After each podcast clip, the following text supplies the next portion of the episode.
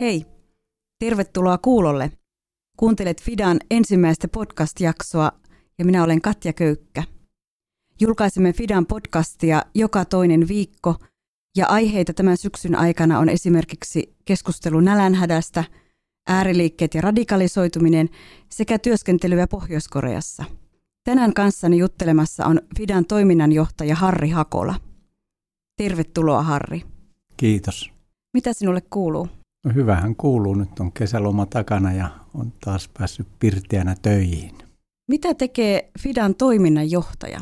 Aika ylevä titteli, mutta mitä sen taakse kätkeytyy? No toiminnanjohtaja on yhdistyksessä sellainen palvelija, joka huolehtii siitä, että kaikki toiminnat ja toiminta, mitä yhdistys tekee, niin toimii hyvin ja vastaa siitä hallitukselle. Mikä sinun oma historia on ja tausta? Mistä olet tullut tähän tämänhetkiseen tehtävään? No mulla on jo pitkä FIDA-historia. Mä oon 25 vuotta ollut FIDalla töissä ja, ja lähdin vuonna 90 perheineni Keniaan silloisiin Kenian hankkeisiin, tai itse asiassa Homapen lastenkotiin projekti koordinaattoriksi ja, viisi vuotta sitten olin Keniassa ja siellä hoitelin FIDAN hankkeita. Sieltä tulin toimistolle projektipäälliköksi kehitysyhteistyössä ja sit siinä laajeni koko maailma. Silloinen FIDAN kehitysyhteistyön hanketoiminta kokonaan siihen mun toimeen ja 1999-2006 toimin sitten kehitysyhteistyöjohtajana Fidassa ja sitten olin kolme vuotta pois ja 2009 mut kutsuttiin toiminnanjohtajaksi. Mitä sä oot oppinut näiden vuosien aikana tästä kehitysyhteistyöstä, jota Fidakin tekee? Tietysti silloin, kun mä aloitin kehitysyhteistyössä vuonna 1990, niin mä oikeastaan tiennyt koko sana. sana. Mä lähdin kyllä niin suoraan ekonomina suoraan yrityksen talouspäällikön tehtävistä tuonne Keniaan ja en siitä kauheasti ymmärtänyt. Se kehitysmaan arki tuli siellä Homapeissa Victoriajärven rannalla hyvinkin vahvasti esille kaikki ne mahdollisine ongelmineen, että se on varmasti yksi maailman köyhimpiä paikkoja ja tämmöinen taudin pesä vielä. Ja siellä niin kun oppi myös sitä niin kohtaamaan niin eri kulttuurista tulevia ihmisiä, afrikkalaisia ja heidän ajatteluaan ja heidän tapansa toimia. Ja, ja mähän on kaikki oppinut kantapään kautta, mutta ehkä sitten toisaalta luonteeltani on sen verran ennakkoluuloton, että en lähtenyt niin kuin tuputtamaan niille afrikkalaisille omia systeemejä, vaan lähdin siitä, että pyrin alusta lähtien heiltä löytämään ratkaisuja näihin ongelmiin. Ja ehkä se tärkein oppi on se, että kaikissa kulttuureissa, kaikissa kansoissa on kaikki ne ainekset oppia ja tulla toimeen. Ja se ei ole meidän tehtävä heitä niin kuin pelkästään opettaa, vaan meidän tehtävänä on auttaa heitä lähtemään siihen oppimisprosessiin ja itse ajattelemaan ja ratkaisemaan niitä ongelmia.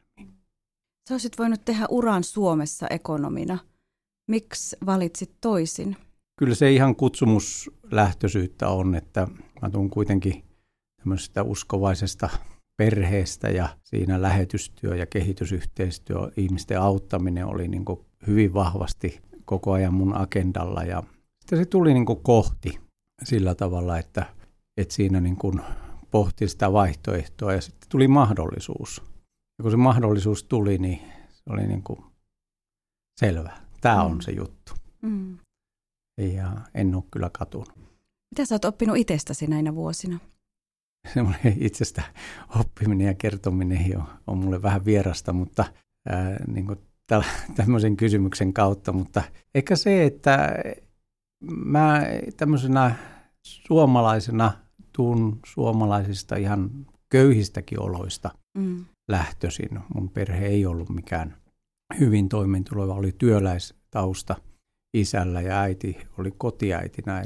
Tuun köyhistä suomalaisoloista ja lähdin sieltä niin kuin opiskelemaan ja, ja sitten maailmalle. Ja ehkä mä oon kuitenkin melko ennakkoluuloton ja, ja valmis kohtaamaan ihmisiä ja tuun toimeen hyvin erilaisten ihmisten kanssa. Ja ehkä on semmoinen, tullut semmoinen hyvin vahvakin ää, niin kuin oma kuva ja mm. terve itsetunto. Mm. Puhutaan sitten vähän aikaa Fidasta. Mikä on Fida? Jos ihminen, joka ei koskaan ole Fidasta mitään kuullut, niin mitä hänelle kertoisit? Fida on, on ehkä ennen kaikkea tämmöinen suomalainen lähetys- ja kehitysyhteistyö ja, ja humanitaarisen avun järjestö. Hyvin suomalainen. Ja se on yhdistys, jonka jäseninä on suomalaiset helluntai-seurakunnat. Fida on toiminut kauan, yli 90 vuotta, tehnyt hyvää, auttanut ihmisiä, julistanut evankeliumia. Ja Fida on olemassa sen takia, että jokaisella ihmisellä olisi tulevaisuus ja toivo. Mitkä on ne Fidan toimintamuodot?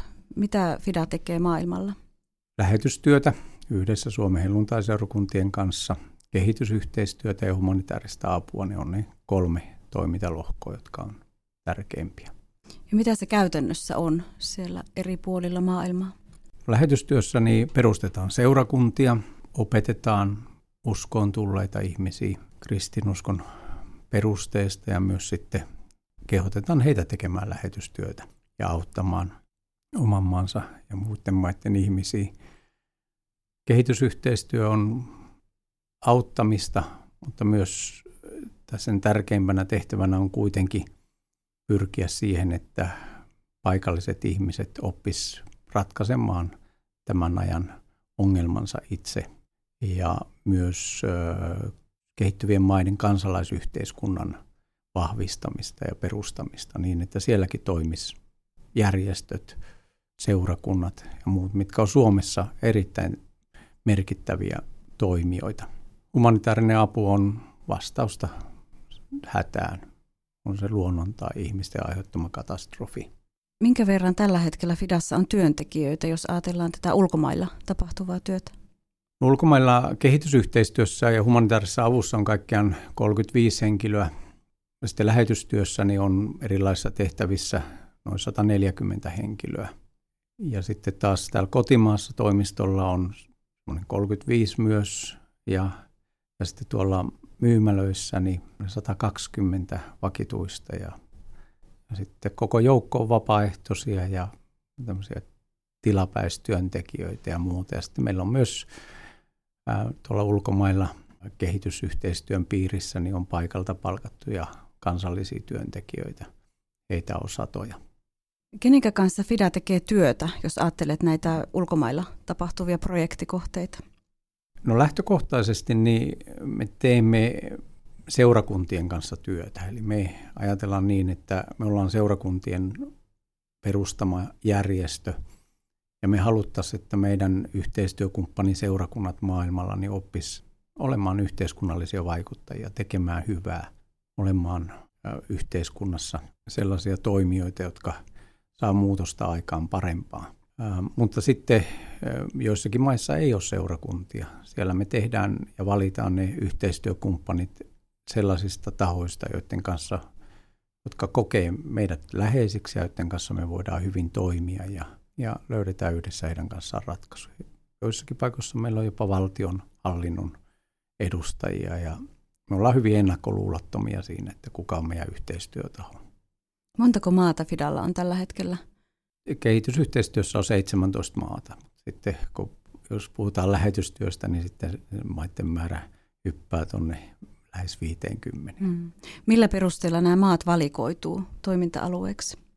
Siihen on niin kuin, monta lähtökohtaa, joilla ne on valikoitunut. Tietysti kun meillä on pitkä historia, niin pitkä historia on tuonut näitä maita, joissa me ollaan meidän lähetystyössä olleet henkilöt on toimineet ja, ja sitten myöhemmin kehitysyhteistyössä olleet henkilöt on toimineet ja sinne on jäänyt, ää, tai siitä on syntynyt niin kuin tarve ja nähty ne tarpeet, jotka siellä on ja, on, sit, ja on syntynyt hyvä yhteys ja kumppanuus. Niin, niin se on yksi lähtökohta. Eli ollaan siellä, missä ollaan pitkään oltu ja ja haluttu, halutaankin olla semmoinen pitkäaikainen kumppani, ei lähdetä pois heti kun välitön kipu on saatu, saatu sammutettua. Ollaan, ollaan kauan ja katsotaan, että rakenteita voitaisiin muuttaa. Mutta sitten toinen, eikä viime vuosiky, vuosikymmenen aikana, niin on tullut nämä kriisipesäkkeet, niin on lähdetty niihin auttamaan ja, ja sitten on syntynyt sitten myös kehitysyhteistyökohteita niin Lähi-idässä kuin sitten tsunamialueilla. Mm. Mistä rahaa Fidalle tulee tähän toimintaan? No meillä on useita lähteitä, että merkittävin niistä on Suomen valtion ulkoministeriön kehitysyhteistyötuki, myös humanitaarisen avun tuki. EU-tukea saadaan myös ja, ja sitten niin kummi rahoitus on erittäin tärkeä. Meillä on yli 5000 kummia, jotka tukee sitten noin 10 000 kummilasta ja heidän perheitä ja niitä yhteisöjään. Lisäksi meillä on nämä myymälät, myymälätoiminta tai Fida Second Hand ketju. Ja sieltä tulee rahoitusta. Sitten meillä on keräyksiä, evät elämään keräystä, ollaan nenäpäivässä mukana. Yksittäisiä lahjoituksia, testamenttituottoja. FIDA on tämmöinen yleisöllinen järjestö, johon tulee hyvin paljon erilaisista kanavista lahjoituksia. Miten voidaan varmistaa, että valtion rahoilla ei tehdä käännyttämistyötä, jos puhutaan kehitysyhteistyöstä ja lähetystyöstä saman järjestön tekemänä? Eikö tässä ole selkeä riski? No sitä tuota kysymystä on meiltä kysytty noin 10 000 kertaa ja, ja sitä on evaluoitu ja selvitetty ja, ja kaikkea ja koskaan ei ole löytynyt mitään semmoista, jota olisi tarvinnut, jos olisi tarvittu mennä isommin tilille. Että se lähtee siitä, että meillä on molemmille toimintalohkoille omat strategiat, meillä on toimintasuunnitelmat, meillä on hankesuunnitelmat, meillä on henkilöt, eri henkilöt, jotka tekee eri asioita ja, ja hyvin korkea eettinen, niin siis käytännön toiminta on eettinen ohjeisto ja käytännön toiminta. Että, että vaikka meitä on haastettu siitä asiasta, niin, niin koskaan ei ole mitään osoitettua asiaa ja päinvastoin mulla on saatu siitä ihan hyvää palautetta. Ja, ja parhaimmillaan nämä asiat niin ei millään tavalla niin sodi keskenään, vaan ne myös tukee toisiaan. Mietitään vähän toisinpäin. Mitä hyötyä siitä on, että FIDA toimii nimenomaan kirkkokumppanuuksien kautta ja kanssa? Siitä syntyy tietysti se, että se lähtökohtaisesti niin me ollaan tosi läheisessä, hyvässä yhteydessä näiden kumppaneiden kanssa. Ja se ei ole tämmöistä järjestöjen välistä yhteyttä, vaan se on paljon syvempää. Siinä puhutaan tämmöisestä sisaryhteydestä, veljesyhteydestä, puhutaan niin saman perheen jäsenyydestä. Ja kun lähdetään siitä lähtökohdista, niin se, se toiminta, niin siitä on pois niin sellainen muodollisuus ja päästään niin kuin oikeasti hyvin yhdessä suunnittelemaan ja tekemään niitä asioita. Mihin tarvitaan Fidan tyylistä kehitysyhteistyöjärjestöä vielä nykypäivänä? Onko tämä jotenkin kolonialismin hyväksytympi jatke? No, kehitysyhteistyötä on tietysti kritisoitu monella tavalla viime vuosina ja ehkä koko sen olemassaoloajankin. Kuitenkin niin tuota, tämmöinen kansojen ja kansalaisten yhteys ja, ja se, on, se on tärkeä osa globaalia kulttuuria ja sen muodostumista. Ja vaikutteiltahan ei millään niin kuin, kehittyvissä maissa pystytä sitä rajoittamaan, että, että he saavat vaikutteita eri, eri puolilta ja, ja siinä mielessä niin tämmöinen länsimainen osallistuminen kehitysmaiden elämään, niin se on ihan normaalia ja, ja kuuluu asiaan. Se, se toki sitten, että jos ajatellaan kolonialismin historiaa, että sitten lähdettiin niin riistämään näitä maita ja tekemään pahaa siellä, niin toki sitä tällä hetkelläkin tapahtuu ja paljon ja se on huono asia. Toisaalta ehkä mietityttää Kiinan ja, ja vastaavien maiden niin kuin tapa toimia kehittyvissä maissa, että onko nekin siellä vaan riistämässä. Että siinä mielessä sitten taas tämmöinen eurooppalainen ajattelu niin on huomattavan paljon parempi lähtökohta, jossa ajatellaan tämmöistä tasavertaista kumppanuutta. Sitten kun puhutaan meidän järjestön puolesta, niin kyllähän meillä niin kuin iso tehtävä on nimenomaan, ja, se on myös länsimaista ja varsinkin Suomen tämmöinen vahvuus, että kansalaisyhteiskunta on hyvin vahva meillä. Ja se te, tehnyt merkittävän, tässä on merkittävä syy sille, että miksi Suomessa voidaan näin hyvin.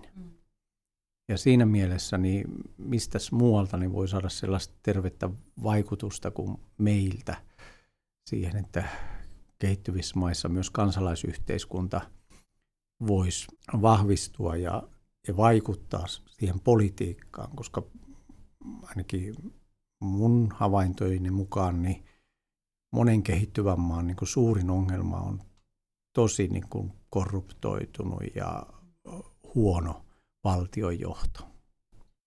Mikä on Fidan erityisosaaminen tai tämmöinen erityisvahvuus, jolla Fida on perusteltu olla tuolla maailmalla?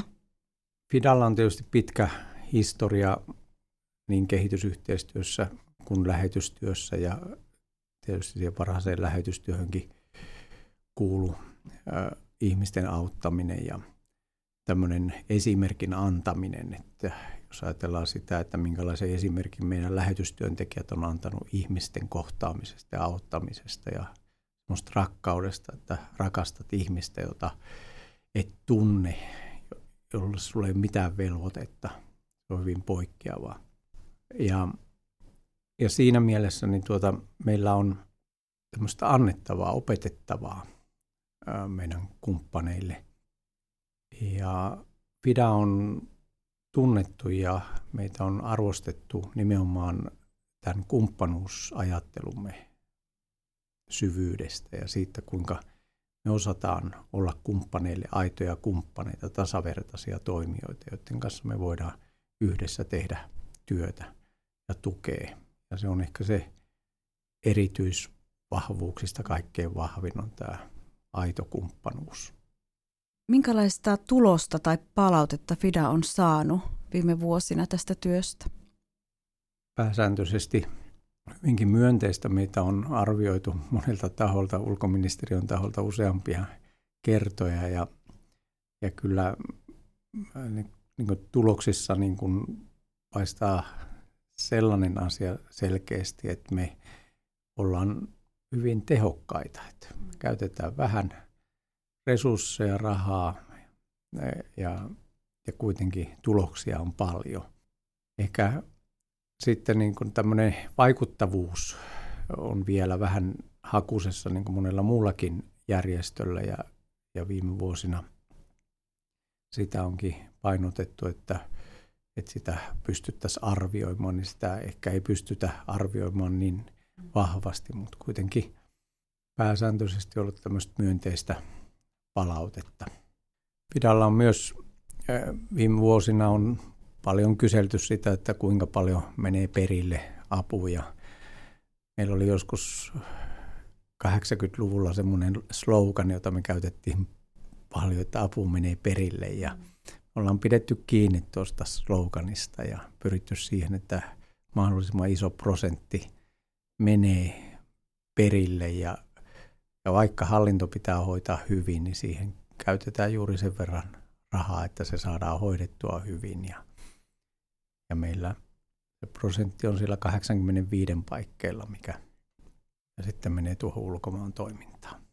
Mitenkä tämmöiset globaalit haasteet näkyy Fidan toiminnassa, jos ajatellaan pakolaisuutta tai kaupungistumista tai nettiaikaa? Osahan niistä tietysti globaaleista haasteista on sellaisia, jotka ehkä tekee vähän muuttaa toimintaa, kaupungistuminen niin merkitsee sitä, että toimintaa pitää siirtää maaseudulta kaupunkeihin ja katsoa, että siellä myös kaupunkeihin muuttavat ihmiset niin pystyisi tulemaan toimeen. Puhutaan pakola- pakolaisongelmasta, niin tietysti on tuonut myös sitten pakolaiset ihan tänne Suomeen saakka, että silloin on pitänyt muuttaa myös sääntöjä ja muuta, että voidaan toimia sitten tarvittaessa myös täällä. Ja matkan varrella Euroopassa ja, ja hankkia varoja siihen, että voitaisiin auttaa pakolaisia siellä, missä he on. Netti pääsääntöisesti helpottanut elämää, että se nopeuttaa yhteydenottoja ja myös sen kautta pystytään niin tuomaan se kehittyvien maiden ja pakolaisten ja ongelmien arki tänne paremmin nähtäväksi. Minkälaiselta näyttää toiminnanjohtajan silmin Fidan tulevaisuus? No työtä ainakin riittää. Mm. Ei, tämä maailma ei jostain syystä niin näytä menevän ollenkaan siihen suuntaan, mitä kehitysyhteistyössä tai lähetystyössä tai jossakin työmuodossa unelmoidaan, vaan päinvastoin niin täällä olevan, että kriisipesäkkeitä mm. syntyy enemmän ja ilmastonmuutos aiheuttaa suuria ongelmia joka puolella maapalloa ja tarve ei ainakaan näytä vähenevän. Mm. Toki sitten samalla eh, viime vuosina kilpailu on lisääntynyt, tullut enemmän toimijoita ja muuta, että se tar- vaatii sitä, että me ollaan uudistutaan riittävästi, osataan huomioida tämän ajan vaatimukset paremmin ja toimitaan niin kuin ollaan ketteriä. Ja siinä mielessä niin kuin FIDA on sopivan kokoinen järjestö, että se ei, se ei ole niin kuin liian iso mm. eikä se ole liian pieni, että, että me pystytään niin kuin mukautumaan hyvin nopeasti niin kuin muuttuviin olosuhteisiin. Että ajattelisin niin, että Fidalla on hyvä tulevaisuus. Viime aikoina on paljon puhuttu siitä, että ihmisoikeusperustaisuus pitäisi olla tämmöinen punainen lanka kehitysyhteistyössä. Mitä se Fidassa tarkoittaa?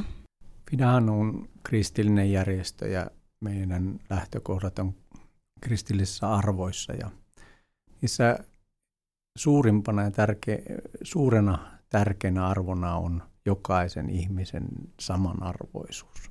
Jokainen on tärkeä, jokainen on yhtä arvokas. Ja siitä lähtökohdasta, kun lähdetään ihmisoikeusperustaisuuteen, niin tarkoittaa paljon. Tarkoittaa sitä, että kastiton lapsi on yhtä tärkeä kuin minä.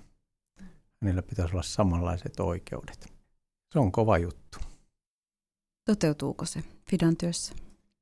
No toki tähän on haastava asia, että lähdetään mm. siitä, että jostakin kastittomasta nepalilaisesta tytöstä voisi, hänellä voisi olla joskus mahdollisuus olla vaikka maansa presidentti. Mm. Siihen on pitkä matka, mutta, mutta jostakin, jostakin askelistahan se pitää lähteä. Ja siinä mielessä se toteutuu, että me ajatellaan niin, että hänestä, hänellä pitäisi olla siihen mahdollisuudet. Mm. Ja me ja meidän tehtävänä auttaa niitä nepalilaisia ymmärtämään se ja toimimaan sen eteen. Harri, sinut tunnetaan siitä, että sä pongaat lintuja. Mikä niissä linnuissa kiehtoo? Mä aloitin sen, kun mä asuin Keniassa silloin 90-luvun alkupuolella ja siinä joku sitten lintuja tietävä ja pongari työtoveri mut esitteli siihen asiaan ja – mä oon aina tykännyt luonnosta ja luonnossa ole liikkumisesta ja muusta. Ja kuitenkin niin mun luonteeseen ehkä ei kuulu kuitenkaan semmoinen, että mä tykkäisin siellä vaan niin olla ja mä en tekisi siellä oikein mm. mitään muuta kuin kävelisin ympäriinsä. Mä tajusin, että linnut on hienoja ja, ja sitten kun sitä alkoi niin enemmän harrastamaan ja oppimaan niitä, oppi tunnistamaan ja – ja hommasi tietenkin parempia välineitäkin siihen harrastukseen, niin tajus, että tämä on jännittävää. Siinä yhdistyy luonto ja siinä yhdistyy vähän semmoinen kilpailuviettikin ja nyt mä kilpailen vaan itseäni vastaan, että ei ketään muita, mutta, mutta kuitenkin niin sellainen ähm, niin kuin monipuolisuus ja jatkuva oppiminen ja se on oikeasti tosi rentouttava ja mukava ja vastapainoa tälle työlle. Kerrotko vähän sun perheestä? No, mulla on vaimo ja kaksi aikuista poikaa. Ja asutaan Vantaalla. Toinen pojista on nyt vielä asuu kotona ja opiskelee ja toinen sitten on töissä täällä Helsingissä. mitäs muuta. Meillä on mökki ja me ollaan paljon mökillä ja vietetään semmoista normaalia, mukavaa perheelämää. Kertoisitko jonkun innostavan muiston tai tarinan, mikä sulla on mielessä tähän haastattelun loppuun? Meillä oli toukokuun lopussa tuolla Ruandassa semmoinen hyvin ainutlaatuinen ja mielinpainuva tapahtuma. Me oltiin siellä kokoontuneita Pohjoismaista, Suomesta, Ruotsista, Norjasta ja siellä oli mukana kirkkokuntien johtoa ää, Itäisen Afrikan ja, ja sitten lähialueiden maista. Taisi olla yhdeksästä Afrikan maasta. Ja tämä oli historiallinen tapaaminen. Se lähti meidän aloitteesta ja, ja siellä niin kuin tajus sitä kumppanuutta ja yhteyttä, että miten, miten syvällä se on ja miten innostuneita ne afrikkalaiset oli siitä, että me pohjoismaalaiset niin haluttiin heidän kanssa yhdessä niin lähteä pohtimaan sitä, että miten me voitaisiin parantaa sitä meidän yhteistä, niin, ja yhteistä oppimista niin johtamisessa ja tällaisessa. Se oli tosi innostava. Toki sitten, jos mä jatkan vielä sitten Ruandasta, niin sitten kun kävi siellä kansanmurhan muisto paikassa, niin sehän oli hyvin järisyttävä kokemus. Ja ehkä siellä niin kuin se, että siellä oli tämmöinen anteeksi antamuksen teema, anteeksiannon teema, niin se oli kyllä sykähdyttävää, että tajuta, että ne, joita se oli kohdannut, se kansanmurha, niin ne halusi antaa anteeksi. Se oli hämmästyttävää. Kiitos tämän koskettavan tarinan jakamisesta ja kiitos myös tästä haastattelusta. Kiitos.